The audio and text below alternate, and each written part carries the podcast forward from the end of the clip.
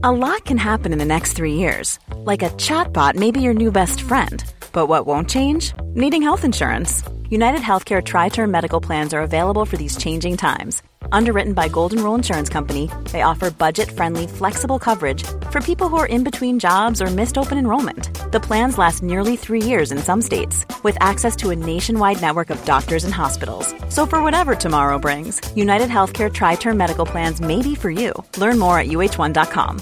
Ryan Reynolds here from Mint Mobile. With the price of just about everything going up during inflation, we thought we'd bring our prices down.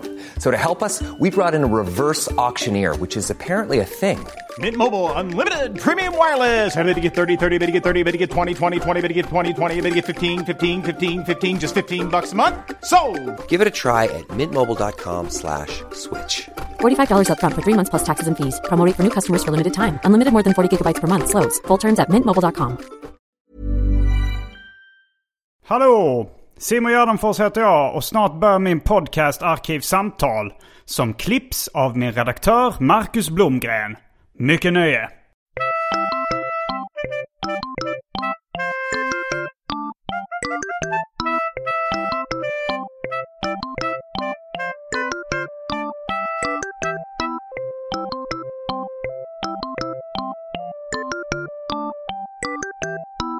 Hej och välkomna till Arkivsamtal. Jag heter Simon Gärdenfors och mitt emot mig sitter Orvar Sävström. Och det är ett sånt fantastiskt nöje att få vara här igen. Ja, det är kul att ha dig här också. Eh, en presentation på mindre än fem ord om vem du är för lyssnarna som möjligtvis har missat det. Ung, vacker, framgångsrik. Och du har eh, hållit på en del med film och underhållning och sånt Ja, nu blev det ju fler än fem ord, men okej Ja, då. men jag tänkte- I give you that. För de som inte vet vem De du som inte vet vem jag är. Jag brukar citera Stan Lee. Varje ser- serietidning kan vara ett barns första nummer. Så de måste liksom, man måste Så introducera... det du försöker säga är att det här kan vara barn... så i- Ett barn som lyssnar på en barn- Arkivsamtal på det. du, du, är, du är ett barns första upplevelse av en vuxen som har någonting intressant att säga. Så Jag tar det kunna som vara. en eh, komplimang. Mm. Nej, jag höll på med film och tv för tusen år sedan och idag så betalar jag väl amorteringarna med nördgrejer och retronostalgi och allt sånt där. eh, eh, Gamla bräd och rollspel och serietidningar och tv-spelsmusik och vad Det som låter helst. som en man för Arkivsamtal. En man för alla samtal. Ja, och eh, jag kom med lite förslag på vad vi skulle prata om idag, men du var väldigt kryptisk. Du... Nej, jag var inte kryptisk. Så, jag är, det var en kompis till mig en gång som sa att du är, du är en person som inte är, du är inte bäst i världen på någonting, men du kan rätt mycket om nästan allt. Eh, men om jag säger om det är en, en grej jag är riktigt, riktigt bra på så är det prokrastinera. Jag är jävligt bra på att skjuta grejer framåt. Kör du med Ehm. produktiv prokrastinering då? Att du gör, gör någonting annat man istället? Kommer, nej, men Nej. att jag, jag kommer på grejer. Eh, de blir inte bättre för att man gör dem en månad i förväg. De blir, liksom, man, man gör det när det är panik. Mm. Ehm, och ganska ofta kan det vara eh, plågsamt för människor kring en kanske. Jag gjorde en stor artbook om en, en tecknare som heter Nisse Gulliksson för ett par år sedan. Den- Ja, Rollspelsillustratören. precis. Och den gjorde jag på, på två veckor, där man liksom priser sen och sådär. Men, men då var det ju 24 timmar om dygnet i två veckor. Man satt upp på nätterna och Mm. bara liksom blödde ur ögonen. Men eh, jag är lite, det är lite så jag funkar. Så, eh, när jag hade filmkrönikan till exempel då, som för er yngre lyssnare var det stora filmprogrammet på Mm. svensk tv en gång i tiden. Har de något stort filmprogram nu? Nej. Ja. det har de inte. Ehm, så såg jag förstås pressvisningarna först och så gick man och funderade på filmen och sådär. Men mina manus brukade jag skriva med kulspetspenna på baksidan av den här gamla gratistidningen Metro. Mhm. När jag var liksom på väg ut till SVT för att spela in programmen. Alltså för det är sista minuten. Okej, och alltid ja. sista minuten. Liksom. Så, det är sådär. så det gjorde jag, det blev samma här nu. Att jag stod Mm. i en trappuppgång och så, så gjorde jag en lista på fyra grejer. Så har jag med mig min gamla fyrsidiga tärning från Drakar och Demoner. Så tänker jag vi slår så får vi se vad det Ah, blir för okej. ämne idag. Vill du säga alternativen? Ja, Ehm, så några hade du och så skrev jag in några andra. Ska du dra dem? ja. Ehm, nummer ett är Commodore 64. Precis. Nummer två är ZTV. Nummer tre är att laga mat eller inte. Och nummer fyra är det bästa i livet. Ja men eh, jag, jag vill ju prata om alla ämnena så det kan ju vara... Ska du kan slå vara, då? Eh, Det är ju siffran som hamnar ner. Alltså som man, En som man kan T4 läsa. då, alltså. En T4. Mm. Får du slå den så får vi se vad det blir. Då ser vi. Men vi, vi kan ju för de som uh, blir besvikna att, vi inte, att det inte landar på eh, deras favorit så kommer vi nog förmodligen beta av de ämnena i framtiden. Det kommer säkert någon gång Ja. i framtiden. Då kör vi. Och det blir en fyra, det vill säga det bästa i livet. Åh, mm, en eh, arkivsamtal-klassiker. Ja, en miniserie kan man väl säga det som startade för ett halvår sedan eller något sånt där. Uh, ja, då eh, är jag intresserad av uh, att veta vad du tycker är det bästa i livet. Men vi ska inte avslöja huruvida uh, kanske dryck är det bästa i ditt liv. Vilket uh, sömlöst för oss in på det omåttligt populära inslaget Välj drycken.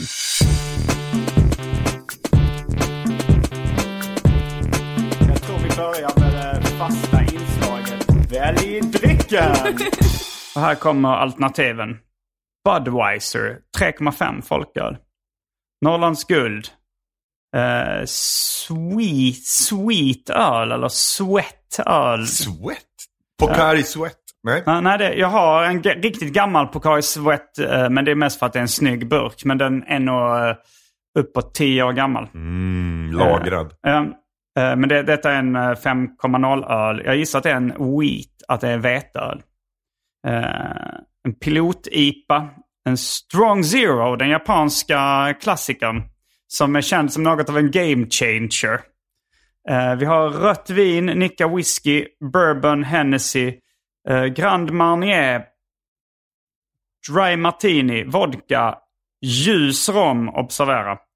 Uh, Hawaii Gay Club, Fanta Zero, Mer Passion och uh, Finn California Lager 5,0%.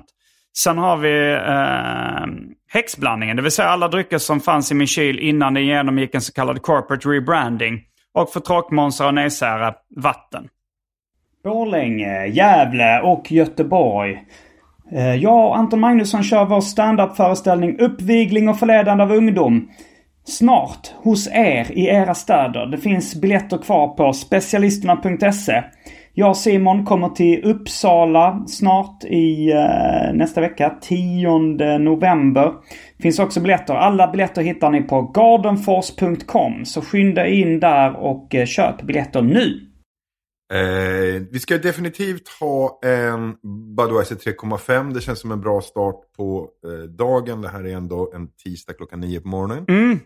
Eh, och sen så blev jag lite nyfiken på, eh, på Strong Zero. Men jag vill titta på den. Ja. vi vi, vi eh, tar det beslutet vid kylen kanske. Det är som det här gamla skämtet om eh, Dry Martini. Att ja, men, eh, gubbarna gillar ju att ha så stark Dry Martini som möjligt. Så mycket gin och så lite vermouth som möjligt. Så att eh, bartendern, Sköljer ur glaset. ja, eller bara håller upp Håller den upp så de får titta ja. på den. Mm. Det är det du Precis, skuggan ska falla genom, eh, genom glaset. Det är som eh, min pappa brukar säga om, om vatten i whisky. Det är fyll upp glaset med whisky och håll ut det genom fönstret medan daggen faller. Mm, ja, ja. ja mitt favoritgubbskämt om uh, Dry Martini är någon som går till en bar och säger eh, En Dry Martino tack. Dry Martini? Jag säger till när jag vill ha fler. Eh, jag kör uh, Fanta Vi kör, Zero. ja, ja, bra, vi kör spritskämt ett annat program. Mm. Um, ja, alltså, jag, jag älskar ju spritskämt. Mm. Då tar vi det en annan gång. Nej, Jag måste Du bara ska dra ha en ett, ett, En en, annan favorit. som jag tror kan vara Henny Youngman som drog. My dad was the town drunk. Sometimes that's not so bad. But in New York City.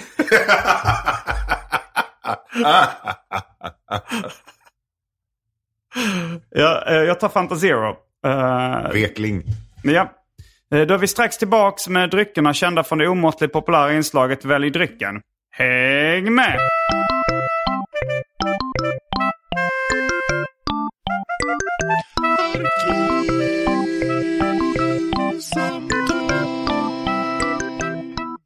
Då är vi tillbaks med dryckerna kända från det omåttligt populära inslaget Välj drycken. Eh, Och det blev ju, det blev ju båda. Ja, med en, eh, han sitter med en Game Changer framför sig, oöppnad, och en öppnad uh, Budweiser 3,5. Så vi börjar med Budweiser helt enkelt. Ja, men eftersom jag har öppnat den. Eh, ja, En absolut. sekund. Är det Budweiser-reklamen det brukade vara det, den, de körde den grejen i? Eller var det Carlsberg? Alltså, någon drack öl. Jag tror det har förekommit i mer Ja, än... ja, men, men, det var just den tajmingen. Liksom, ungefär så lång klunkande och det här art. Du menar att jag har den så pass i ryggraden att jag... Ja, men det jag kan tror, det jag, säkert vara. jag, men jag Det kan det associerar med vara. klunk, klunk, klunk, ah, och sen Carlsberg, pro, probably, Probably the best beer in the world. Så, det det är säkert. Ehm, och, eh, nej men och det kan vi väl, eh, vi kan väl börja där då. Är vi på gång? Ja, vi, vi är igång. Vi är laddade, Ja. vi är tända. Ja, precis. Det bästa livet. Och då Mm. kan vi väl säga vanlig jävla öl. Okej, det är en sak som är det bästa i livet Ja. enligt dig. Vanlig jävla öl. Och ja, du, och du, redig, redig öl. du gillar Eh. ljus lager eller? Det är väl det som jag associerar med vanlig jävla öl. Ja. Mm. Alltså jag gillar, jag gillar ett par sorters öl. Mm. Ehm, du nämnde veteöl innan, det tycker jag är jättegott. Mm. Jag älskar mörk öl, så porter och stout. Ehm, Vad är skillnaden mellan porter och ja stout? du, det, får du det beror på vem man frågar tror jag. Ja, um, Ehm, men eh, men ehm, jag gillar nog allt på något sätt som är mörkt också. Det är liksom sånt här tyskt asfaltsbröd, det är, är, är black metal, det är lakrits, det är grovbröd, det är mörköl och så vidare. Blodpudding. Men, ehm, men jag tycker nog allra, allra mest om helt vanlig jävla öl. vilket uh, märke brukar du köpa hem?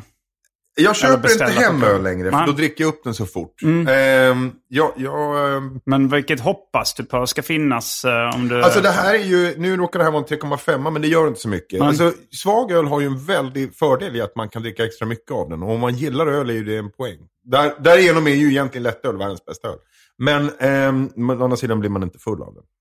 Men Mm. Budweiser har ju, alltså det står ju till och med på etiketten. eh, The King of Beers. ja. Alltså vem är du att ifrågasätta det? ja, men uh, Carlsberg är probably the best beer in Ja the men det är ju world. probably.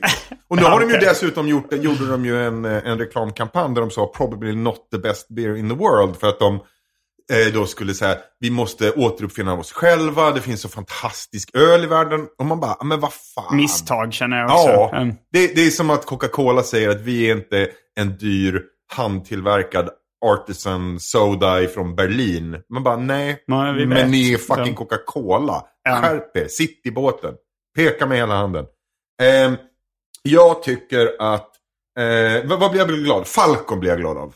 Mm, Ja, mm. Jag tycker, alltså, det finns en, en vänförening som heter Falcon Örnens vänner eh, på Facebook. Ehm, och, och vi, ja men, det är en sån här Jocke Boberg med den? Ja, och Jo- Joakim Knutsson. Ja, Jocke Känner du Jocke Boberg? Det känns som det, Nej. eh, han, eh, ha- han, kan, han har gjort liksom mycket musik till eh, rally, mycket mashups och, Ah, och sånt där. okej. Och han, är, han är liksom experimentmusiker, Ja, ja. Mm. tramsmusiker. Eh, men han, han är väldigt stort fan av, av Falcon. Har väldigt mycket Falcon eh, merchandise. Och eh, en gång när vi var... Eh, han, han spelade Mr Dubbel Margarita i videon till låten eh, Dubbel Margarita. Och han eh, regisserade den videon också och filmade den. Och så då var vi i Kambodja när vi spelade in den. Och han, of course. Ja. och han sattes, och vi, när han kom till liksom den restaurangen, när han dök upp, han kom lite senare än vi andra. Och eh, då satte han sig på, eh, på baren i Kambodja där vi satt. Och så sa han till bartendern, eh, one beer please, Falcon if possible.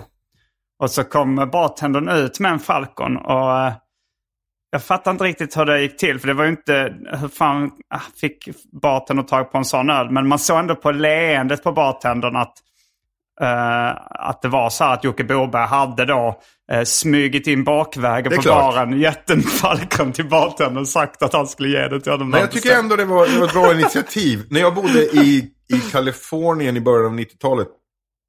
Eh, det fanns en, eller finns en butikskedja som heter Trader Joe's. Som, Mm, den finns väl kvar? ja, som har liksom lite allt möjligt i matväg sådär. Och de hade Pripps Blå. Aha! Mm. Så det blir man ju glad av. Ja. Ehm, Undrar om det var import då? Eller ja, det var på- det. För att man tänker så här när det står Falcon Export och sånt där. tänker. Ja, precis. Vem försöker de lura? Vem importerar Falcon? Precis. Fast de borde. Precis. Men, Jocke eh, Boberg påstod också att Falcon hade större bubblor. Vilket jag, in, alltså i, i ölen, vilket jag eh, ifrågasätter. Han tyckte det var gott för att den hade större Mm. det är som att McDonalds har mer kött i köttet än vad annat kött har. Ja, jo. Ja. Eh, nej, men en, en redig vanlig öl och, Mm. och, och kunna gå in någonstans. Alltså, jag, jag kan säga. Det är enormt. Det är som, att- det är som att gnälla på, på, på svensk gangsterrap just nu. Mm. Eh, det är lika gubbigt att gnälla på eh, konstiga sorters öl. Men, men jag är gubbe så då får man göra det. Em, jag kan känna man går in på, inte ens ett sånt här finölställe, utan någon jävla pub på hörnet i Stockholm. Mm. Och så har de tio sorters öl. Mm. Och av dem är sju IPA, två är suröl och, och sen har de en lager. Ehm, och, och då känner jag bara att fan vad, vad skönt det är att just lagern klarar jag mig på en. Jag behöver inte ha elva sorter, jag vill ha en öl. Det var en uh, oväntad twist på det här. Man trodde att du skulle tycka det var för jävligt. Nej, men det är okej! För jag behöver inte fem storstarka att välja mellan. Och har de en Krusovic eller en Falcon eller en, eh, vad heter den, eh, Norrlands guld eller något annat. Alltså, grejen är att jag tror inte jag skulle klara ett blindtest på de flesta ljuslager. Alltså vilken som är vilken. En del är ju rätt söt. B- Budweiser är ganska söt. Den Mm. Jag lite tänker att. Grolsch är väldigt söt också. Mm. Men jag jag, är och sen man säger att, att tjeckerna gör ju jävla bra pilsner. Mm, liksom. mm. Så att det, det är klart att det är, det är trevligt. Um, Syber eller, eller Urkel eller något annat sånt där. Och jag gillar eh, eh, Budvar, tycker jag är trevligt. Mm. Men, men, men bara, alltså för mig är ju, mängden öl är ju lika viktig som kvaliteten av det. Man vill ju dricka ordentligt med bärs. Um, Ehm, och när det gäller just öl, för mig, alltså jag tror alla familjer har interna, inte bara skämt utan referenspunkter. Någon film man såg med sin farsa när man var liten och sen så Ja, kan man mm. dra en replik och alla vet vad det är. Men för alla utomstående är det helt obegripligt. Och en sån i min familj, alltså i min familj där jag var barn, mm. ehm, var en, en tv-pjäs Mhm. som gick, ska jag tro 1980 eller 1981. Eh, så SVT, eh, tv-teater. Som ju Mm, var mm. jävligt poppis när jag var liten i alla fall. Eh, och, vi, och, och alla sådana här stora svenska Dramatenskådisar och sådär var med. Ehm, och den heter Audiens. Mhm. Vem och den är alltså skriven av Václav Havel. Som senare då eh, blev president. Men som var, var dissident och farlig författare på sin tid i, i det forna östblocket. Eh, och ehm, det här var en ganska ny pjäs. Mhm. Men vi hade en, en stor skådespelare i Sverige som heter Ernst Günther. Och Ja. som eh, kanske många i eh, Arkivsamtal-generationen associerar med Kakmonstret. Ah, var det Ja. han som var rösten till Han Karl? som var rösten på Mm. Kakmonstret. Eh, men gjort massor med olika, så han var en, av de stora svenska skådespelarna. Han gillade Václav Havel som fan. Så han fick den här pjäsen till Sverige. Eh, och gjorde den på Dramaten. Och sen så gjorde de en, eh, en SVT-teater av den. Mm. Och den utspelar sig helt och hållet på ett bryggeri Ah. i då eh, Tjeckoslovakien. Är det. Ehm, huvudpersonen då som är så Václav Havels alter ego på något sätt. Han är, han är ett pjäsförfattare och lite så politiskt eh, engagerad och sådär. Han har blivit utplacerad på det här bryggeriet och jobba eh, av staten. Liksom, för att hålla honom borta ifrån, eh, ifrån eh, andra kulturmänniskor och sådär. Mm.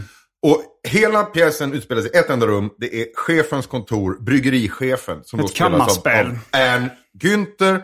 Jättestor, tjock och, och helt skallig. Ehm, och de, han, han, han blir uppkallad liksom på lunchen. För chefen vill snacka lite med honom. Mm. Och så kommer det fram då efterhand liksom att han ska ju rapportera till hemliga polisen om honom. Eh, men han är ju en jävla fyllbult. Han har ingen aning vad han ska prata om. Och ju mer öl de dricker desto fullare och mer... Ja, de dricker öl på kontoret. Det finns. finns öl där. De dricker öl, kan jag säga. De dricker så jävla mycket öl. Ehm, bakom sig på väggen har han en sån där ut som att bro- det är äkta i Vi pjäsen? kommer till det. Mm.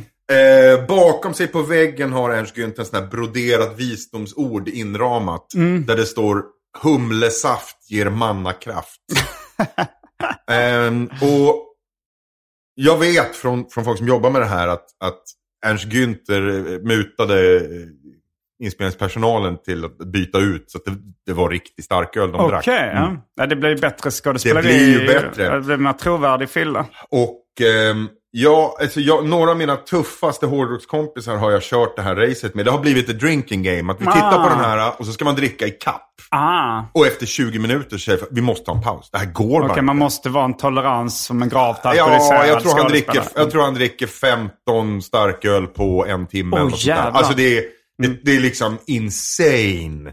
Eh, men den är fantastiskt bra. Och då är det bland annat sådär den här författaren, pjäsförfattaren, som är lite kulturmänniska. Så han säger, jag är inte så mycket för öl. Och säger Ernst Günther, skitsnack! Här är alla för öl. Och det kan jag, jag kan verkligen hålla med om det. Här är vi för öl. Jag undrar om det var riktig öl i Har du hört den förut? Jag skulle tro det. Jag har Ja, jävligt det- svårt att tänka mig Evert Ljusberg stå och dricka lättöl och dra Ja, fläckisar. ja, de, de, jag tror de kan liksom, man ser ändå att de häller upp från tappen. Det är ju kanske stockbilder då, att de kan inte göra det i varje... Men det skulle vara jobbigt också att byta ut tappölen mot någon slags Ja, äh, lättöl. jag tror att man drack öl. Och, Mm. och att det var, alltså det här är ju... Nattsudd hade nog också äkta alkohol. Åh herregud vad de hade, det, kan jag, Mm. det är jag helt säker på. Men sen finns ju andra sådana här sammanhang där folk bara har, har liksom fejkat sig igenom allting. Men, men på något sätt så känner jag att, att hyllningen till, till öl blir inte mycket finare än att se audiens. Så att jag skulle bara, den finns inte just nu på SVT Play, men den brukar ibland dyka upp. Mm. Det finns en lite halvkackig version på YouTube tror jag. Men, men köp, köp 15 eh, Budvar per skalle och eh, sätt er och häng med så ska ni få se. Det skiljer agnarna från Är det vetet. Budvar de dricker i pjäsen? Nej, det är något eh, bara ja, de random inte... med någon eh, fake-etikett på tror jag. Jag vet inte Okej, vad det är riktigt. Men eh, statlig television och så vidare, du vet. Ja, Men då är det ännu, ännu mer imponerande att de lyckades få in riktig öl om, om, liksom, och få in fake-etiketten på den. Ja, ja, ja, ja, visst, ja, visst. det är en del blöta av och blöta på. Så är det. Ungefär som den jag dricker här. Som är, Mm. skulle kunna vara en helt onämnbar låtsas Ja, jag har äh, blött bort etiketten på... Så jag har bara en brun sån här bajsflaska här. Men Mm. Det är jag att jag ska känner ha ju den att det här min, eh, är ölens special kung jag har i handen. Um, Ja, Men vad var det vi, vi sa? Jo, eh, jag ska bara... Eh, jag gillar min favoritöl för tillfället. Jag var, alltså när jag började dricka öl gillade jag nog, jag försökte tycka om um, Guinness för att jag tyckte det, det var coolt. Liksom, Att det var en sån här svårdrucken öl. Men jag lyckades aldrig tycka om det så mycket. Så då började jag dricka ljus lager. Eh, men sen så, första gången jag smakade någonting med mycket humle så tyckte jag det smakade schampo. Eh, men jag började värmas upp för det liksom. Och så nu, vad dricker du idag?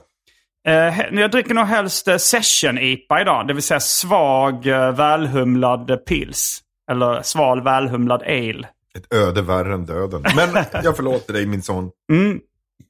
Ja, Eh, ja, men det var... ehm, det var nummer ett. Det var nummer ett. Eh, öl. Jag ska, jag ska göra slut på min öl bara Ja. för att, att knyta ihop den här lilla... Knyta upp säcken. Mm. Ja, det var... Så, Så, eh, då har jag en strong zero här. Och- 9 procent. 9 procent och det är en halv liter. Och sen så, det händer någonting när man dricker så mycket alkohol med så li, att man får så lite socker eller kalorier till. Man blir fullare. Ja. Det är det som gör det till en game changer. Är vi med då? Jag är med.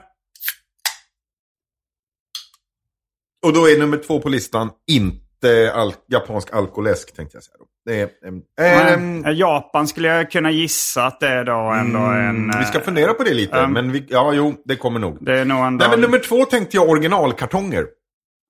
Oh! Complete in box. Ja, precis. CIB. Ja. Eh, eller till och med bara B.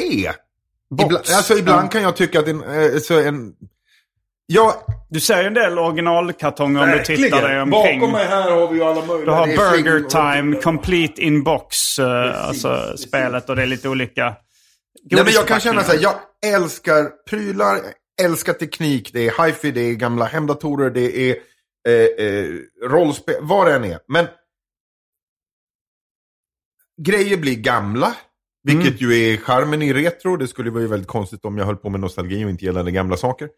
Ehm, men, men saker, man, man, köper, man köper någonting nytt idag så vet man ju att den här tvn är ju lastgammal om, om fem år och den här routern behöver du byta ut och så vidare. Mm. Men, men en fin och bra originalkartong, den går ju aldrig ur tiden. Den är evig. Alltså det är så här, jag, jag, det, och det är en evig kamp om man är en parmänniska. Jag är verkligen ingen singelperson. Jag har va- varit i förhållanden sedan jag var tonåring. Typ. Mm. Eh, och det är en evig kamp, slash att hitta personer med stor förståelse. Vilket Mm. jag har lyckats med. Både min, min exfru och Luca, min, eh, min sambo idag. Väldigt, väldigt förstående och, och eh, man bygger upp det här wellpapp-imperiet på vinden och i källan. Att du sparar alla kartonger. Ja, man sparar allt. Men och även om du köper en tv, sparar du kartongen till tvn då? jag vill. Det tar Okej. emot att slänga den. Ehm, Ja. för de är och- inte så snygga ofta. Nej, jag vet. Men de kan vara det om 30 år. För då är liksom... Då, Ja, ja, för det är ja. jävligt Mm. svårt. Det är lätt att säga att, att eh, den där skivspelaren från eh, 1965 har en snygg kartong. Men Mm. det kanske du tycker 2048 också. Men, men framför allt så känner jag hela den här... Alltså, det, jag tror det handlar om någon form av trygghet. Att man, man känner det kan vara bra att ha. Mm. En, en grej man ofta intalar sig är ju det här att man ska flytta saker. Att om vi ska flytta så är det jättebra att ha kartongerna kvar. Ja, det kommer jag ihåg min dem i. pappa lärde mig. Ah, han sa det så här. men det är allt kommer från papporna. Men sen, eh, men sen insåg jag att, eh, att jag hade sparat massa rätt fula kartonger. Att det såg rätt hoarding ut. eh, Så jag slängde alla dem. all- all- Allt som inte var snyggt helt enkelt. Alltså jag, jag kan ju komma på mig med att ha rätt mycket originalkartonger där jag inte har kvar grejen längre. Mm. Men det tar ändå lite emot. Alltså om grejer. man säger så här, den här eh, teknikprylen den slängde jag för 15 år sedan. Eh, för att den gick sönder. Men på vinden ligger kartongen kvar. Mm. Ehm, och det är inga grejer i kartongen då? nej, nej, nej, nej. Man, men man sparar ju. Alltså, men, men man tänker så här. Du, du ska bestiga Mount Everest. Ja. Du, du är liksom på väg, det är sista eh, toppetappen. Det är, det är 40 minus, syrgasen är slut. Och så frågar någon. Har du originalkartongen till ett Tecram Scuzzi-kort från 1996 med garanticertifikat och eh, instruktionsboken? Och då säger du ja det har jag, bra, då överlever vi. Alltså på något sätt känner man, man vet aldrig när man behöver grejer. Och på något sätt så, alla de här nörd samlar och teknikgrupperna jag är med i. Mm. Så är ju, alltså det är, ögonen lyser upp på folk. När man liksom berättar. För, för självklart, som du precis har varit inne på. Det här kommer ju från min pappa. Hela Mm. mamma, han är död sedan två år tillbaka. Men hela mammas vind är ju full med originalkartonger. Mm. Eh, så om man går in då på Vintage Hi-Fi-gruppen på Facebook som jag är med i. Så, och, och, och så berättar man att ja, inte bara de här legendariska högtalarna från 60-talet står hemma hos mamma. Utan kompletta originalkartonger med frigoliten Ja, kvar. och sånt jag. här. Förstår Då blir ju folk Mm, bara. Mm. herregud. Så G- Ah! Ehm, Så jag tycker ju att det är underbart. Eh, sen är ju jag inte, en, det var roligt att du nämnde ordet. Jag är egentligen inte en samlare. Jag, jag har inga det kompletta... låter lite som att du lever i förnekelse. Nej, jag är en hoarder. En hoarder, okej. Det var det som var grejen. Ja. Alltså, jag, jag gillar att ha mycket av allt. Mm. Gärna billiga. Jag köper hellre 50 10 kronors skivor än rätt press av den där grymma plattan Mm. från 1974 Du är ett samlandes gourmand. Ja, jag bara, jag, mer av allt. Mm. Och jag älskar därför att till exempel vara i Japan och bara fylla väskorna med, med kul grejer. Ja. Gamla spel för, för 100 yen styck och så bara proppar man i dem. Än att köpa en mint condition med liksom allting precis som det ska vara. Men Alltså, hur får du plats med allt hemma? Eller, jag gör ju inte det. Vad, vad slänger du grejer då? Eller vad Nej. händer med grejerna? Vad, Nej, vad, men eh, alltså jag har... har du ett Hela lägenheten är, är full med grejer. Okej, det är, rum stökigt, som är liksom. avstängda som är, är, bara är flyttkartonger med grejer i. Okej, Eh, ja. det, är, det är rätt dyrt. Ja, det är eh, rätt dyrt att bo på Södermalm och ha det som... Ja.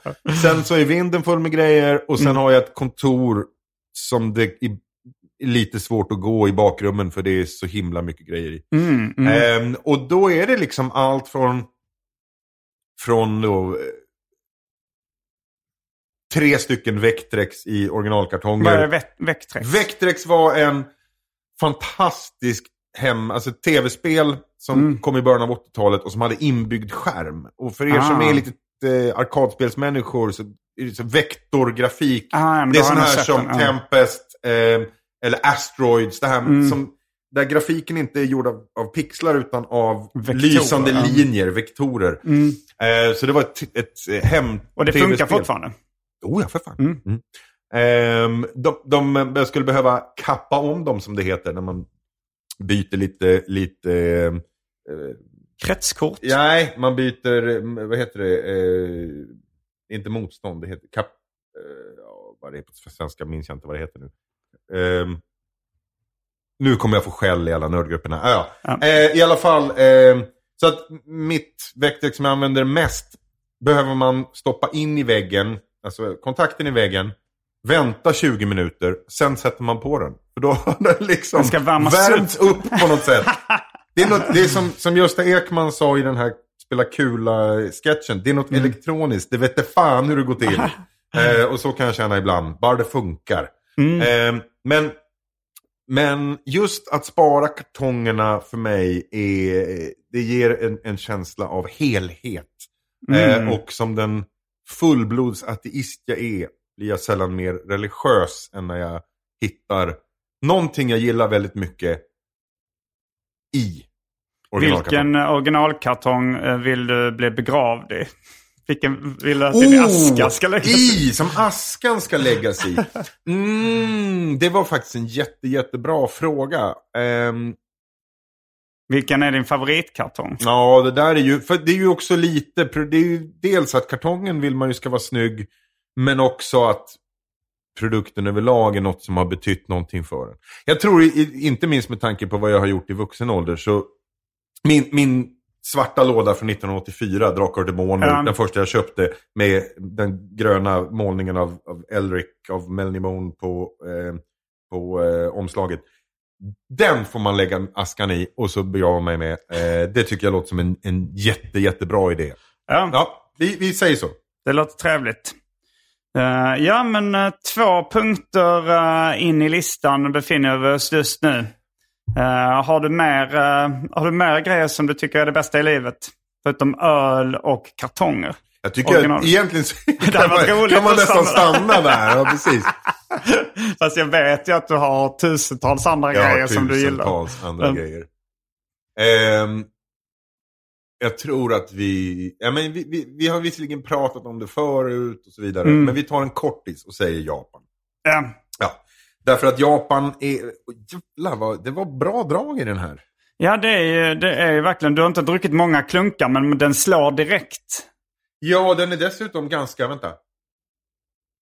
Den är inte jättekolsyrad. Utan, utan den har den här lite trivsamt avslagna feelingen. Ehm, De säljer mycket på 7-Eleven i, i Japan. jo, alltså. eh, Jag har ju druckit enormt många av de här Mm, det finns massa olika smaker. Men Är just som grapefrukt, Zero, eh, nej, det här är, är citron. Jag fick den i present av en väldigt uh, vänlig man i Karlstad. Jag Ja, där och. Karlstad, där, där vet det är ju eh, Mm. solstaden. Eh, så det är klart att man får en citronläsk därifrån. Men, Mm. ja, jo men eh, det, här, det, det här gör mig ju jätteglad faktiskt. För det jag inser nu är ju att när vi var barn, Mm, eh, då fanns Fanta citron. just det. Ja, och det den finns smakar... ju just nu också. Jo, men den smakar inte som den gjorde då. Men, Eh, Fanta citron, och för Fanta citron köpte man ju väldigt, väldigt sällan som barn. Det är ju groggvirke. Det Ja. var sånt som alltid fanns på vuxnas fester på groggbordet. Eh, och den här smakar ju som Fanta citron med brännvin. Just det. Jag kommer ihåg eh, Claes Holström, eh, en av mina favoritförfattare, hans andra bok Startpistolen. Där beställer eh, eh huvudkaraktären en Fanta citron. Eller jag tror det är så här att han, han ska beställa en vanlig Fanta men de har bara Fanta citron i, i den korvkiosken. Och eh, han beskriver smaken som nektar från gudarna. Ja, jag håller med. Och det, det, här är väldigt nära just den här. Den är inte så söt, den är lite surare. Nu är ju den här dessutom sockerfri, men det är ju sötningsmedel i den. Men, men, men eh, Fanta citron. Mm. Bring it back, the real one. Fast det gäller ju all läsk att, att eh, du kommer aldrig kunna liksom, du kommer aldrig kunna återskapa, för ingen minns. Nej. Även om du har recepten så är, är ingredienserna annorlunda idag. Såna här Vattnet smakar ja, annorlunda. vattnet smakar annorlunda. Sockersirapen, citronessensen. Alltså det, Mm. det, det liksom spelar ingen roll att du har receptet så kommer du aldrig kunna göra liksom Black Orange från 1984 igen, rakt av. Den kommer att vara annorlunda. Men, Mm. men så kan det vara. Eh, även om vi kanske ska omlansera Flem, Rom Ryan Reynolds here from Mint Mobile. With the price of just about everything going up during inflation, we thought we'd bring our prices down. So to help us, we brought in a reverse auctioneer, which is apparently a thing. Mint Mobile unlimited premium wireless. Ready to get 30, 30, bit to get 30, bit to get 20, 20, 20, bit to get 20, 20, bit to get 15, 15, 15, 15 just 15 bucks a month. So, Give it a try at mintmobile.com slash switch. $45 upfront for three months plus taxes and fees. Promo rate for new customers for limited time. Unlimited more than 40 gigabytes per month. Slows. Full terms at mintmobile.com. Ready to pop the question? The jewelers at BlueNile.com have got sparkle down to a science with beautiful lab grown diamonds worthy of your most brilliant moments. Their lab grown diamonds are independently graded and guaranteed identical to natural diamonds, and they're ready to ship to your door. Go to BlueNile.com and use promo code LISTEN to get $50 off your purchase of $500 or more. That's code LISTEN at BlueNile.com for $50 off. BlueNile.com code LISTEN. A lot can happen in three years, like a chatbot may be your new best friend. But what won't change? Needing health insurance. United Healthcare Tri Term Medical Plans, underwritten by Golden Rule Insurance Company, offer flexible, budget friendly coverage that lasts nearly three years in some states. Learn more at uh1.com. och gulp. Men nej, det var inget. Jag bara skojade. Det är något uh, företag, uh, norrländskt företag som gör uh, Ja, retrolicensläskor. precis. precis. Och de gör väl sådana här, gör inte de Rio och sånt här? Jo, Vira Blåtira, Coco Bahia. Ja, ja, visst. Du nämner det. Ja. De gör det. Ja, precis. Mm. Ehm, nej, men vi sa Japan precis. Och Ja. då, då, då frågar sig vän av ordning, Japan? Varför gillar man det? Varför är det det bästa i livet? Jag tycker att Japan... Ja, jag, jag är ber- beredd att hålla med. Mm. Mm. Alltså Japan är... Japan gör mig glad. Ja. Japan, bara tänka på att... Ja, att åka till Japan gör mig otroligt glad, men bara att tänka på Japan gör mig glad. Mm. Eh, och som jag har sagt förut, jag skulle aldrig vilja bo i Japan. Jag, för mig är Japan... Aldrig, inte ens ett år. Om jag hade enormt mycket pengar och Mm. bara kunde drälla i Japan i ett år, ja. Men jag skulle aldrig vilja ha ett vanligt vardagsliv och jobba i Japan. Jag är inte intresserad av att jobba på ett japanskt företag och så vidare. Ehm, men, men däremot älskar jag att vara i Japan. Mm. Och, och det är så mycket grejer. Japan är... Man, alltså man kan åka till USA och hitta totalt absurda grejer. Här har du någon sorts kombinerad eh, strippklubb, barbecue joint och skjutbana i ett. Mm. Men det är absurt med våra referensramar. Galna grejer i USA är galna på ett sätt vi kan förstå. Medan i Japan kan du gå in på ICA och det känns som du är på Mars. Alltså det är för, att, för att man har ett annat förhållningssätt Ja. till, till saker. Och det gör att, att små enkla grejer som... Det är väldigt lätt att titta på Japan. Om man aldrig varit i Japan så tittar man, har man sett något klipp från japansk tv, någon gameshow. Mm. Det, Sådär. Det är ju inte representativt egentligen för Japan. Det är ju snarare som, jag tror jag sa det när vi hade vårt Japan-program, motsvarande norsk black metal i det mest kristna landet i norra Europa. Det är en, en re- reaktion, det är ett sätt Mm. att hantera att japaner generellt sett är väldigt inåtvända och stillsamma och tysta så har man skrikig populärkultur på något sätt. Men, men jag älskar bara de här små detaljerna i Japan. När jag hade mina föräldrar där, jag har varit 10 eller 11 gånger i Japan. Ehm, jag hade, tog mina föräldrar dit och de, de var väl 75 då. kanske. Mm. Eh, och, och de älskade det båda två. Och papp, en av pappas största fascinationer på hela resan var vi var inne på just en liten mataffär. Det här var nära eh, Asakusa-templet i Tokyo. Eh, och då var det en äldre man, han var säkert ungefär lika gammal som mina föräldrar, med så här förkläde som jobbade där. Och som höll på att gå från lagret in till butiken och hämtade grönsaker för att lägga upp. Och varje gång, då var det så en dörr längst bak i butiken. Och varje gång han kom till butiken då med en sån här låda med morötter. Så ställde han ner den på golvet. Bugade han in mot butiken. Så tog han upp lådan när den gick in. La upp dem då på den här grönsaksdisken. Och så gick han ut. Ställde ner den tomma kartongen. Vändes in. Bugade mot butiken. Och så tog han lådan och gick ut i lagret. Och pappa bara stod där i liksom 20 minuter och tittade på honom i fascination över, över den här långsamma ödmjukheten och, och känslan av vördnad inför vardagssysslor. Eh, och det, jag brukar prata om att Japan, för vanligt folk i Japan i alla fall, om vi skippar liksom högsta karriärgrejerna, ehm, så är det, jag får känslan väldigt, väldigt mycket av ett, ett samhälle som, som inte är vertikalt som vårat. I, i, I västvärlden så är hela tiden strävan uppåt. Jag ska bli, jag ska bli eh, det här, jag ska bli författare, jag ska bli... Jag, jag jobbar i, som spärrvakt men ska bli hiphopstjärna. Eller jag ska bli det här. Man ska uppåt, man ska uppåt, man ska lyckas, man ska göra grejer. Medan i Japan stöter man väldigt, väldigt ofta på fenomenet att jag ska bli bäst på det jag gör. Alltså att, Det har jag att, att, tänkt på också för att det är ju så här um, med ramenställen och sånt där så är det, kan det ju vara liksom eh, det populäraste ramenstället. Eh, de, de vill inte utöka. Alltså så här, de har Nej. en kö på fyra timmar utanför. Eh, men, och man tänker så här, varför gör varför är här? inte tre gånger så stort? Ja? Ja, eller göra en kedja av det eller sådär. Vissa, kanske gör, vissa gör kanske en kedja eller sådär. Men vissa säger nej, jag, jag vill. Och de tar inte mer betalt heller. Nej, utan nej, nej, nej, nej. Liksom en skål kostar 80 spänn. Ja. Trots, att det Ja. är, trots att det är en massa kö där. Men så här, jag, vill bara, jag vill bara göra den här Nej, men, alltså, om du, så bra du, som du, möjligt. är, du är städare. Din pappa var städare och din farfar var städare. Mm.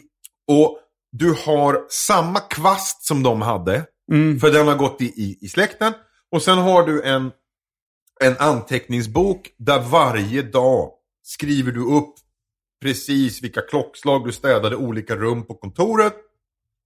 Och så för du bok över det. Och du har en stolthet i att jag gör det här jobbet så bra som möjligt.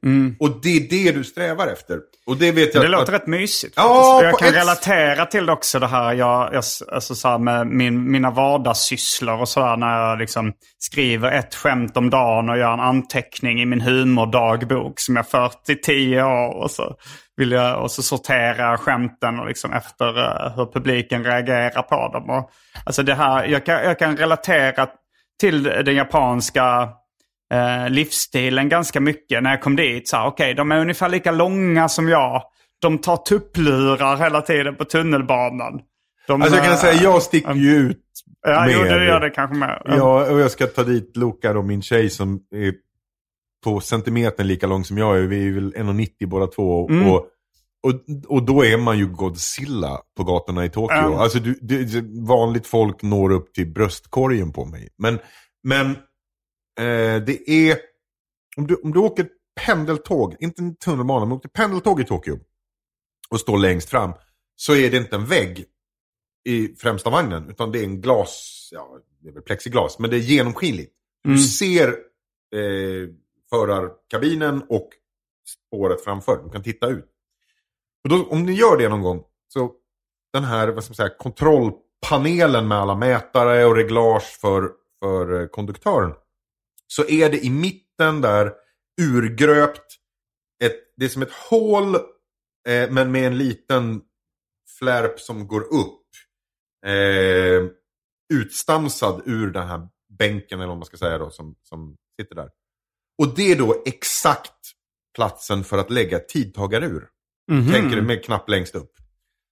Därför att alla konduktörer har sin loggbok och ett analogt gammalt tidtagarur. Okej. Och varenda stopp i hela deras karriär skriver de på sekunden ner och bara sparar.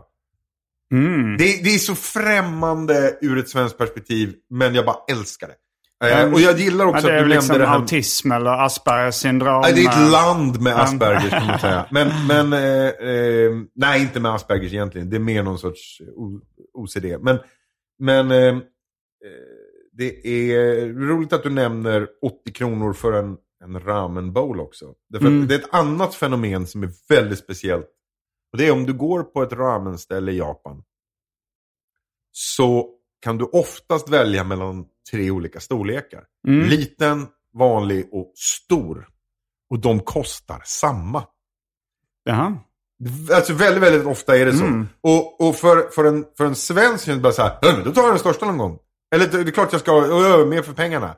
Ja, fast för en japan är det enormt pinsamt att ta en stor och sen inte äta upp den. Mm. Det gör man inte. Utan man tar den storleken som passar dig beroende på ja, hur stor du är och hur hungrig du är och så vidare. Så, så det, det är liksom inte sådär mer för pengarna utan det är vad är det du behöver här nu? Och det är också en inställning som jag gillar väldigt mycket. Mm. Jag tycker är väldigt trevlig. Jag gillar också när man, att de kör, eh, att man inte dricksar. Alltså så här, första gången jag var där så liksom la jag lite dricks på bordet. Då kommer de ju springande Ja, då kommer de efter dig. efter, Ja, så här. det har jag varit med om också. You forgot. You forgot your money here. ja. Och sen också eh, eh, säkerhetsmässigt. Det finns väldigt mycket dåliga grejer i Japan när det gäller sexuella trakasserier på jobb och sånt här. Och, och, En del och det ska man rasism. vara fullt, fullt, ja rasism, Mm. ja. Fullt medveten om. Men allmän säkerhet, Mm. det, det är oslagbart. Alltså på stan. Jo, han har aldrig känt mig så trygg Nej. i något annat land. Nej, jag, alltså, jag har låtit mina barn i, i liksom låg mellanstadieåldern gå från restaurangen hem till hotellet ett par kvarter bort. eh, Mm. Liksom en, en kväll i Tokyo. Mm. Ni hittar, det är bara den här gatan, gå den tio minuter så ser ni hotellet. Det skulle jag inte göra i New York Nej. eller London. Men, men där känns det bara, vad skulle kunna hända? Ja. Liksom ingenting. Gå till hotellet ni och, och eh, ta en Pocari Sweat i automaten på våning fyra. Eh, lite så. Nej, jag, jag älskar Japan. Jag avundas de som ska åka till Japan för första gången. Men eh, vet du, du, jag gissar att du inte har någon inside info om när de planerar att öppna landet igen. Nej, de har inte ringt mig och sagt det än. Men jag siktar åt så och väntar. Mm. Eh, och vi eh, har en, en liten kille. Jag har väldigt nära att säga bebis hela tiden. Men han är två och ett halvt snart. Så det, Mm. Han är en väldigt stor kille. Mm. Eh, och väldigt busig. Eh, och, men vi har pratat om att kanske den första ordentliga resan när man fixar sådär, barnvakt en vecka, kanske Mm. hos farmor eller något sånt där. Att vi ska åka, åka till Tokyo. För att min tjej har aldrig varit där. Och Mm. jag kan ju inte sluta babbla om det precis som du. Så, att, eh, så det tror jag. Ja, Japan är... Eh, jag måste tillbaka till Japan enkelt.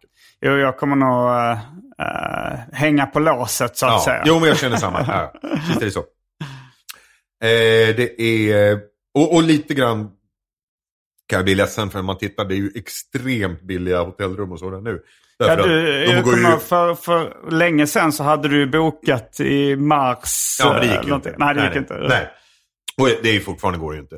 Men jag menar, det hotell jag brukar bo på i Tokyo, jag tror det kost, de rummen kostar en fjärdedel nu av vad de brukar göra. För att de är Mm. ju, går ju på knäna. Jag menar, Ja, Det är det, som här. det får vi hoppas att, eh, att det är det som till slut får dem att öppna landet och att de, Ja, eh, att vi de måste behöver komma igång. pengarna. Ja. Vi måste komma igång. Men vi får se. Man ska komma ihåg att det är liksom ett land med väldigt mycket, det är, det är den högsta medelåldern i världen. Eh, Eller, eller inte högsta medelåldern i världen, men det är det land i världen med äldst, alltså folk blir, life expectancy. expectancy. Mm, ja. Ehm, så, så det är inte oproblematiskt att få in en sjukdom som drabbar folk som är svaga och, och gamla och sjuka. Liksom. Så Nej. det, ja, så kan det vara. Men, eh, men eh, nej, jag tittade, vi tittade häromdagen bara på just så här eh, snittlivslängd i län- länder och det är liksom insane. Japan är enormt högt. Vilket var högst? Japan. Det var det? det var Ja, högst. i snitt är det Japan. Eh, alltså om du räknar både män och kvinnor. Mm. Men, och japanska kvinnor är högst i världen. Japanska män är inte högst i världen. Jag kommer inte ihåg. De super för mycket. Och eh, medan du kommer ner... Ja, nu är det väl någon som skäller på mig för att jag inte har siffran i huvudet. Men jag tror Ryssland, Ryssland och män i Ryssland är så här 65. Mm. Alltså det är helt galet. De super också för mycket. De dricker en del har jag hört. Men det där har jag faktiskt aldrig varit. Jag har aldrig varit i Ryssland. Men, Nej, inte jag heller. Jag var väldigt sugen. Min, min absolut finaste vän i hela världen som heter Per Arvidsson. Han eh, åkte Transsibiriska järnvägen för ett par Mm. år sedan och älskade det. Och nu fyller han 50. Det kan jag säga här i Arkivsamtal att eh, det är ett par veckor dit. Men eh, Sveriges finaste man, Per Arvidsson, som också gillar Falconöl, han ska fylla 50 och jag älskar honom. Jag vill Mm. bara säga det. Eh, nej, men han pratade om att, att göra en kortare, men också tripp bortåt det hållet. Där Till Ryssland eller Japan? Ja, Ryssland. Mm. Eh, vi har varit i Japan ihop, han och jag. Mm. Men, eh, det var han jag berättade om som hade med, när vi hade med adrenalinsprutan. ifall han råkade få i sig skaldjur så jag skulle hugga Jaha, honom med den ja. som i Pulp Fiction. Men Eh, Ryssland, där har jag inte riktigt lika mycket liksom, tänk vad, ska, vad man ska göra där. Liksom, som i, i Japan och USA och sådär så kan jag hitta på hundra grejer som jag är Ja, sugen på jag att är göra. inte intresserad. Jag är verkligen inte så där intresserad av att, och nattklubbar i Moskva eller något. Utan jag skulle mer så här, nej men som sagt, Transsibiriska järnvägen var schysst. Och stanna vid någon liten, så här, någon jättestor sjö som det är is på. Och, och ta en kaffe och så är det 20 minus. Det skulle jag tycka var ganska så här, Det låter lite mysigt. Ja, på något sätt. Jag har också ja. varit i rättegång mot ryska staten. Ja, det vet jag. Så jag är Det är lite, Jag tänker att det finns kanske en procents risk att jag får Att en stoppas. förgiftad para, paraplyspets i, ryggen vid något Ja, but what a way to go kan jag väl känna ändå. Precis, welcome, welcome to Japan Mr Bond. Nej men det är, eh, ibland får man ju ge och ta. Ja, nej, men vara. jag tänker, hade, jag hade nog åkt dit ifall jag hade liksom varit jättesugen. Den här frusna sjön och koppen kaffe kan jag nog få någon annanstans. Mm. Eh, men kanske någon gång, vi får se. Ukraina eh, hade jag, jag hade jag också eh, velat åka till. Mm. Har släkt, eh, gammal släkt därifrån. Alltså, inte, inte någon jag känner till, men båda mina morföräldrar härstammar från Ukraina. Jaha, hoppsan. Eller Ryssland som det hette på den tiden. Ja, eh, Eller Sovjet. Sovjet hette Sovjet, det på ja, min tid. Ja, ja, ja. Men det tillhörde. Ja, På, det, det ja, på den gamla goda tiden. Hette det inte Ryssland innan Sovjet? Ja, ja, ja, ja, ja. Jag har dålig koll. Men, eh, det- ja, har du Bra. något mer på listan? eh? Ja, ja, Judas Priest. Okej. Ja. Alltså, det, det finns vissa band som man verkligen älskar jättemycket. Mm, det blir Eh, ovanligt mycket hårdrock nu eftersom David Liljemark äh, pratar väldigt mycket hårdrock. Gjorde han eh, det? Ja, förra Vem om avsnittet är ju också. bra. Det gillar man ju. Mm. Eh, och jag, jag är ju en hårdrocks Jag tror vi nämnde dem också. Var det då, då äh, sångaren som, äh, eller någon av dem som introducerade lite det här Ja, ja, ja, ja, det var ju det var Rob Halford. Mm. Eh, och, och det är lite av ett missförstånd därför att här, Rob Halford är, är gay. Mm. Och det har han alltid varit. Ehm, och han brukar, och vilket är helt korrekt, kreddas för att vara den som tog in liksom, läder och nitar och den typen av estetik. Jag menar herregud, titta bilder på honom från sent 70-tal. Det är ju liksom läderkeps och piska. Det är verkligen rakt av. Mm. Det är ju The Blue Oyster Bar i polisskolan liksom. Men! Missförståndet ligger i att folk tror att han bara började liksom ha sina böggrejer på scen. Och han är inte alls den typen av gaykille. Han är liksom en velourkille. Han är Mm. verkligen, han är en, och det säger, alltså, säger han själv, att, att han såg bögbutikerna i Soho i, i, i London och folk som var på klubbarna och så här. Och han anammade den looken som scenpersonlighet. Okej. Men det var inte alls hans e privata grej. Han var väldigt mycket en, en, en mys-gaykille Mys. liksom. Mm. Jag känner inte till den subkulturen inom uh, bögkretsar. Alltså velourbög. Ja men så snäll mys. Um, ja, jag skulle tro att Rob Halford var ju mer eh, eh, liksom eh, Jonas och Mark. En, Ah, ja, ja. en, en, eh, en vild Mm. SM-läderbö. Han, var, han, var snä- han var vanilla. Mm, mm. Men, eh, men eh, alltså, och det finns vissa hårdrocksband som man, man bara... Det finns vissa artister överlag, men framför allt med hårdrock för mig då som jag är uppväxt med det. Eh, man älskar väldigt mycket och, och som man blir väldigt så här, känslomässig kring. Som man brukar säga, inga tjejer, bara Slayer är ett sånt där talesätt. Men, men, men för mig är Judas, alltså Judas Priest, är, det finns så mycket grejer med Judas. Dels är de Dels, är- det bäst. Och det, det, liksom, men, men, men om man bortser från det. Vilket år att, eh, att, debuterade Judas Priest? Alltså, de är ju ett äldre band än den här så kallade New Wave of British Heavy Metal. Eh, Ju- Judas Priest kom igång tidigt 70-tal. Och, och, eh, och hade släppt många plattor när band som Iron Maiden och Saxon kom igång. De var ju egentligen en äldre generation som lyckades haka på den nya vågen. På samma sätt som, som kanske man kan säga att det fanns band som hade funnits i ganska många år och som kunde haka på punkvågen när den kom. Eh, även om man egentligen inte var ett av, ett av de liksom, punk, nya punkbanden. Eh, men Judas Priest för mig, alltså dels har de flera perioder. Och jag kan säga rakt av, jag är egentligen helt ointresserad av, Judas Priest efter slutet på 80-talet. eller Håller de fortfarande på? 80-talet. Ja, för fan. Men å andra sidan så kan man säga att idag är det ju...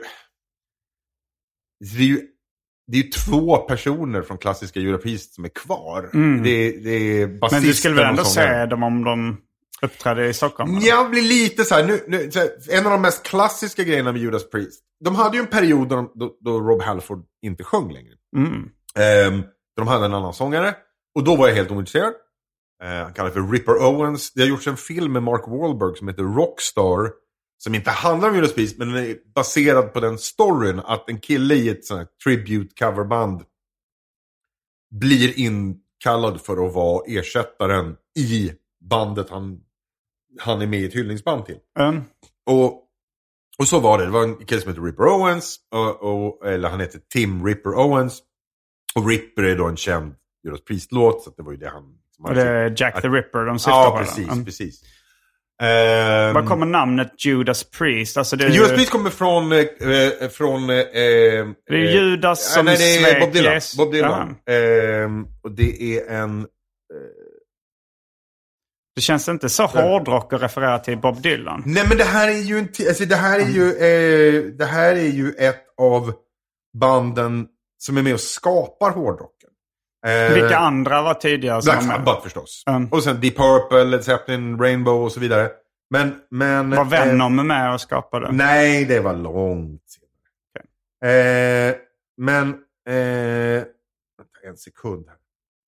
Jag ska bara kolla så jag inte säger något dumt. Då får jag... Det The Ballad of Frankie Lee and Judas Priest är en... Eh, jag bara inte får Bob Dylan-fansen på mig för då vet man aldrig hur det slutar. Men eh, det är då en, en Bob Dylan-låt som de tog namnet ifrån. Eh, precis som Sisters of Mercy tog sitt namn ifrån en Leonard Cohen-låt. Ja, och Men- The Rolling Stones tog väl också... Ja, I'm a rolling stone. Ja. Men... ehm, Men det, det är, eh, Judas Priest var en karaktär i den låten alltså. Men det, det är inte... Ja, det är väl eh, så prästerna som... Ja, precis. precis ja.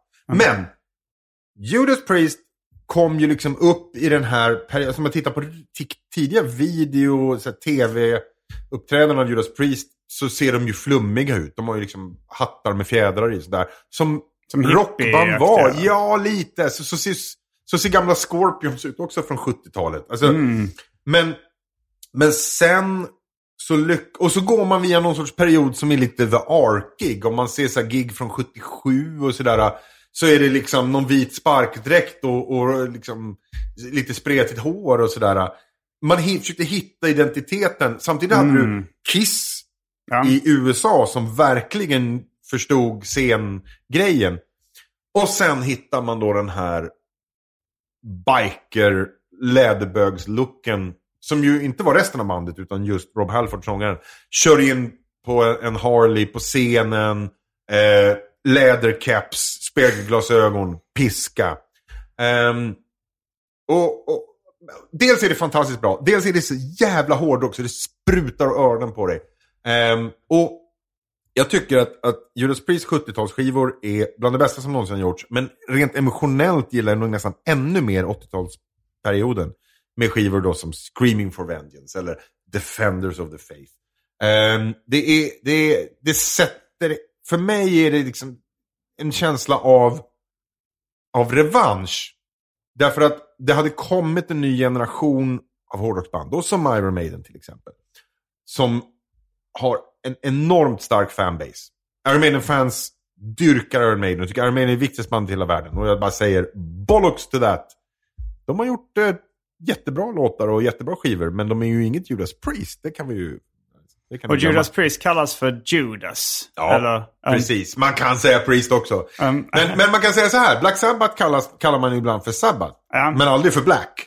nej, ja, Men man kan säga, men man kan man säga både Judas och. Priest.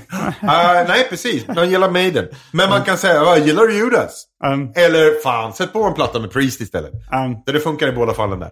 Men, eh, ehm, gör du det ofta? Sätter du på en platta med Priest? Ja det gör jag nog varje dag. Jag lyssnar Varje dag? Ja, jag lyssnar nog på lite Och- Judas Priest varje dag Och kör du då liksom eh, Spotify eller sätter du på en vinylplatta? Det beror på vad jag är. På kontoret Mm. lyssnar jag på Spotify. Okej. Eh, hemma kan det bli vinylskiva eller något. Ja, det är lite olika. Men, men, eh, men för mig är... Och det är samma skivor som snurrar hela tiden? Alltså hur många är det som Ja, går? det är väl kanske tio plattor jag tycker Ja, det är bra. ganska mycket. Ja, men det är ju Hur- band hur som många- har funnits sedan tidigt 70-tal. Så jag menar det är... Hur många har de gjort? Hur många plattor? Ingen jävla skitaning. Nej. Jag vet faktiskt inte. För, för att jag är också en sån här som inte är kompletist. Jag har vänner som säger men jag gillar Alice Cooper, därför måste jag ha alla Alice Cooper-skivor han någonsin har släppt, även på Mm. 00-talet. Fast jag inte tycker de är bra. Och sån är inte jag, jag vill ha grejer jag gillar. Um, Ehm, men, men om man säger då, alltså del, del kan jag säga så här, den första gången jag hörde Judas Priest, jag växte upp med hårdrocks, eh, min äldsta bror var, var så gammal, det, var- det var Led Zeppelin, Deep Purple, eh, Black Sabbath. Ehm, och, och ingen egentligen ny hårdrock då, när jag var riktigt liten. Men man hade liksom hårdrocksvibben. Och framförallt mina kompisars storebröder. För de var ju, jag, hade, jag var sladdis. Så mina kompis storebröder var kanske tre fyra år äldre. Medan min äldsta bror var 12 år äldre. Så det blir ett väldigt glapp. Eh, de storebröderna, de lyssnade ju på Judas Priest, Saxon, Iron Maiden, Accept, du vet sådär. Mm, mm. Scorpions. Och första gången jag minns att jag hörde Judas Priest, det var eh, ett radioprogram som hette Rockdepartementet mm. på P3. Jag är just nu faktiskt med i en, en liten, liten stängd grupp som ly- lyssnar igenom alla avsnitt av radioprogrammet Rockbox. Mm. Som, som var det stora hårdrocksprogrammet tidigt 80-tal på Sveriges Radio.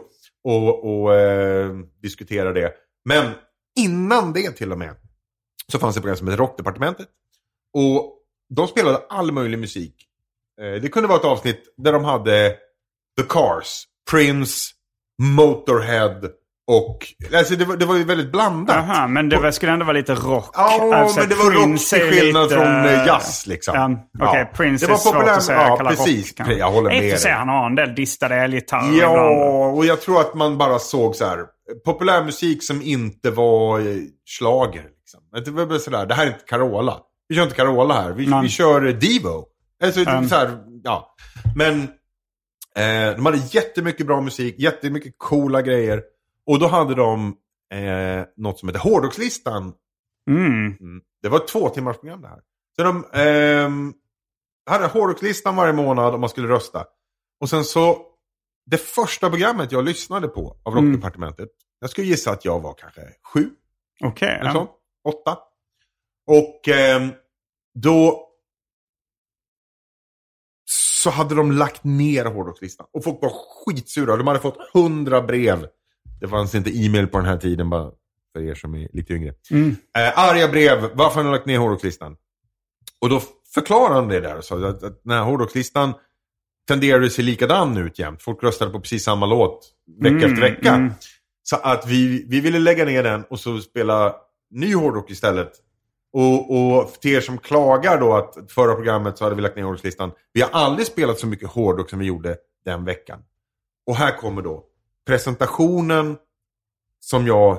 att det- åh, den sitter bara kvar i, i, i liksom reptilhjärnan på mig. Och då säger de, men en del kanske är så korkade att man måste tala om för dem att nu kommer det hårdrock. Så eh, här kommer hårdrock. Och så spelade de Eat Me Alive med Judas Priest från Defenders of the Faith.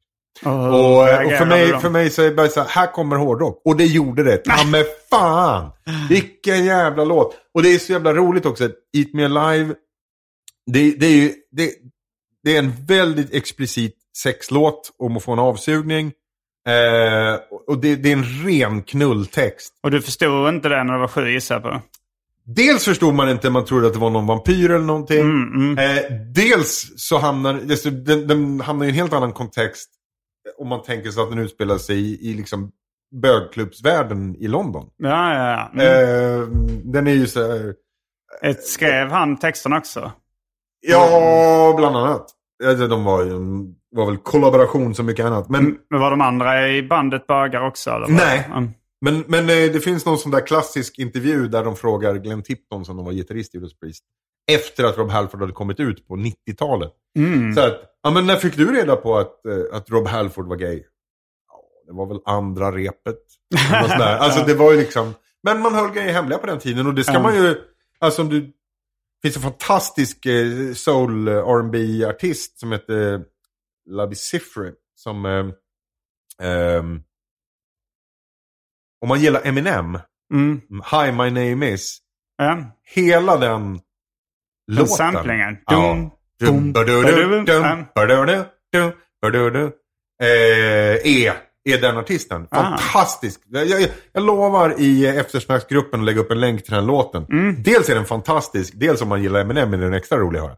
Men ehm, han var öppet gay artist tidigt 70-tal och, och nej, man vägrade spela honom på radio. Mhm. Men även sådana som Elton John försökte ju hålla tyst liksom. Och det var jävligt skamligt. Alltså okej, ungdomspoptidningen i Sverige.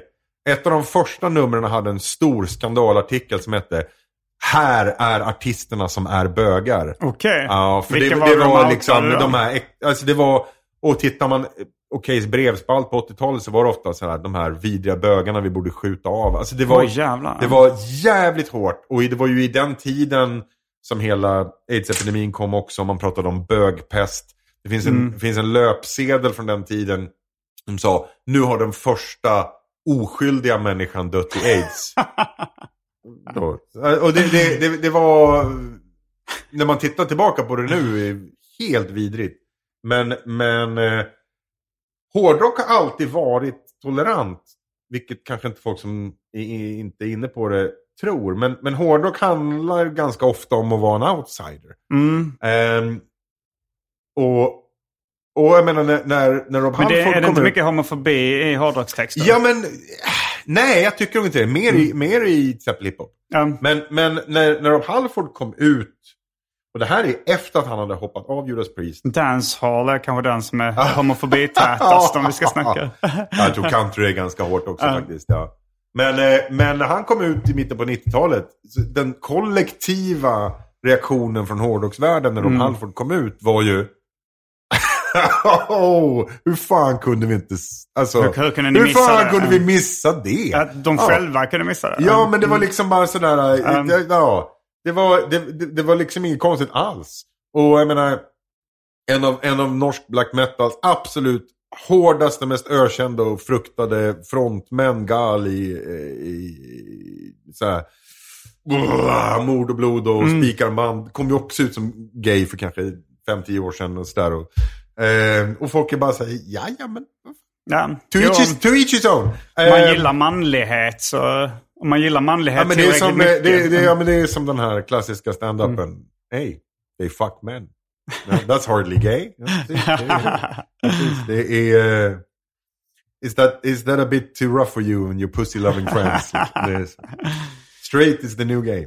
Men- Eh, nej, men så, så som avslutning vill jag säga, Judas Priest, eh, om man, eh, alltså jag älskar ju... Och jag- på ett sätt kan jag känna så här, ja det finns jätteinsnöade hårdrockare som hatar allt som inte är hårdrock. Men generellt sett tycker jag att hårdrockare har väldigt bra koll på annan musik. Om du samlar ihop ett gäng människor som älskar klassiskt och går hela tiden på Radiosymfonikerna så kan de inte nämna ett enda hårdrocksband. Eh, och pratar du liksom med, med synt och hiphop-människor så kan de sin genre väldigt, väldigt bra.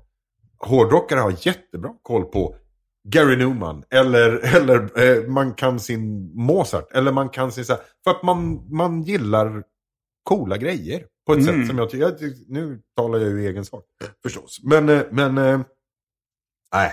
Lyssna på Judas Priest för fan. Ja, och ehm, du får jättegärna stanna kvar för lite Patreon-exklusivt snack. Då tar vi ett special... Vi tar en extra bra, härlig, bästa i livet-grej.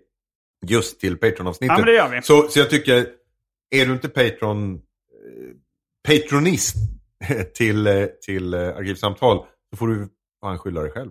Ja. Varje vecka så släpper jag ett bonusavsnitt av den här podden exklusivt för er som donerar en valfri summa per avsnitt på patreon.com arkivsamtal. Patreon.com arkivsamtal alltså. Det finns redan över 40 exklusiva avsnitt som du får tillgång till. Så det är mycket kul för valfri slant. Vill du bara vara schysst och säga tack för åratal av underhållning så kan du även swisha en slant på 0760 72 47 28. All denna info finns även i avsnittsbeskrivningen. Och glöm inte att följa mig på Instagram och andra sociala medier. Där bjuds det på gratis skämt och mycket annat. Så du äh, lovar något riktigt bra. Ja, nu blir det Eh, juicy här. Ja, då får jag tacka dig för att du medverkar i detta ordinarie avsnitt av Arkivsamtal. Jag heter Simon Gärdenfors. Jag heter Orvar Sävström. Fullbordat samtal.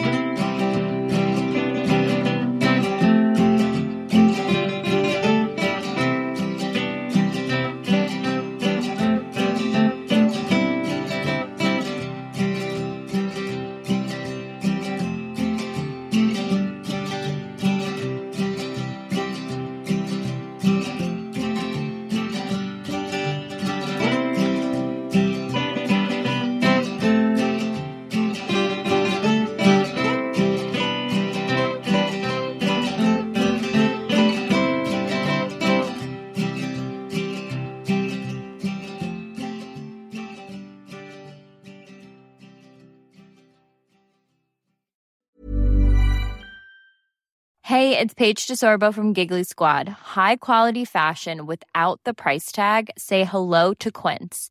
I'm snagging high-end essentials like cozy cashmere sweaters, sleek leather jackets, fine jewelry, and so much more. With Quince being 50 to 80% less than similar brands. And they partner with factories that prioritize safe, ethical, and responsible manufacturing. I love that. Luxury quality within reach. Go to quince.com slash style to get free shipping and 365 day returns on your next order. Quince.com slash style. Hold up. What was that? Boring. No flavor. That was as bad as those leftovers you ate all week. Kiki Palmer here, and it's time to say hello to something fresh and guilt-free. Hello Fresh. Jazz up dinner with pecan-crusted chicken or garlic butter shrimp scampi. Now that's music to my mouth. Hello Fresh. Let's get this dinner party started. Discover all the delicious possibilities at hellofresh.com.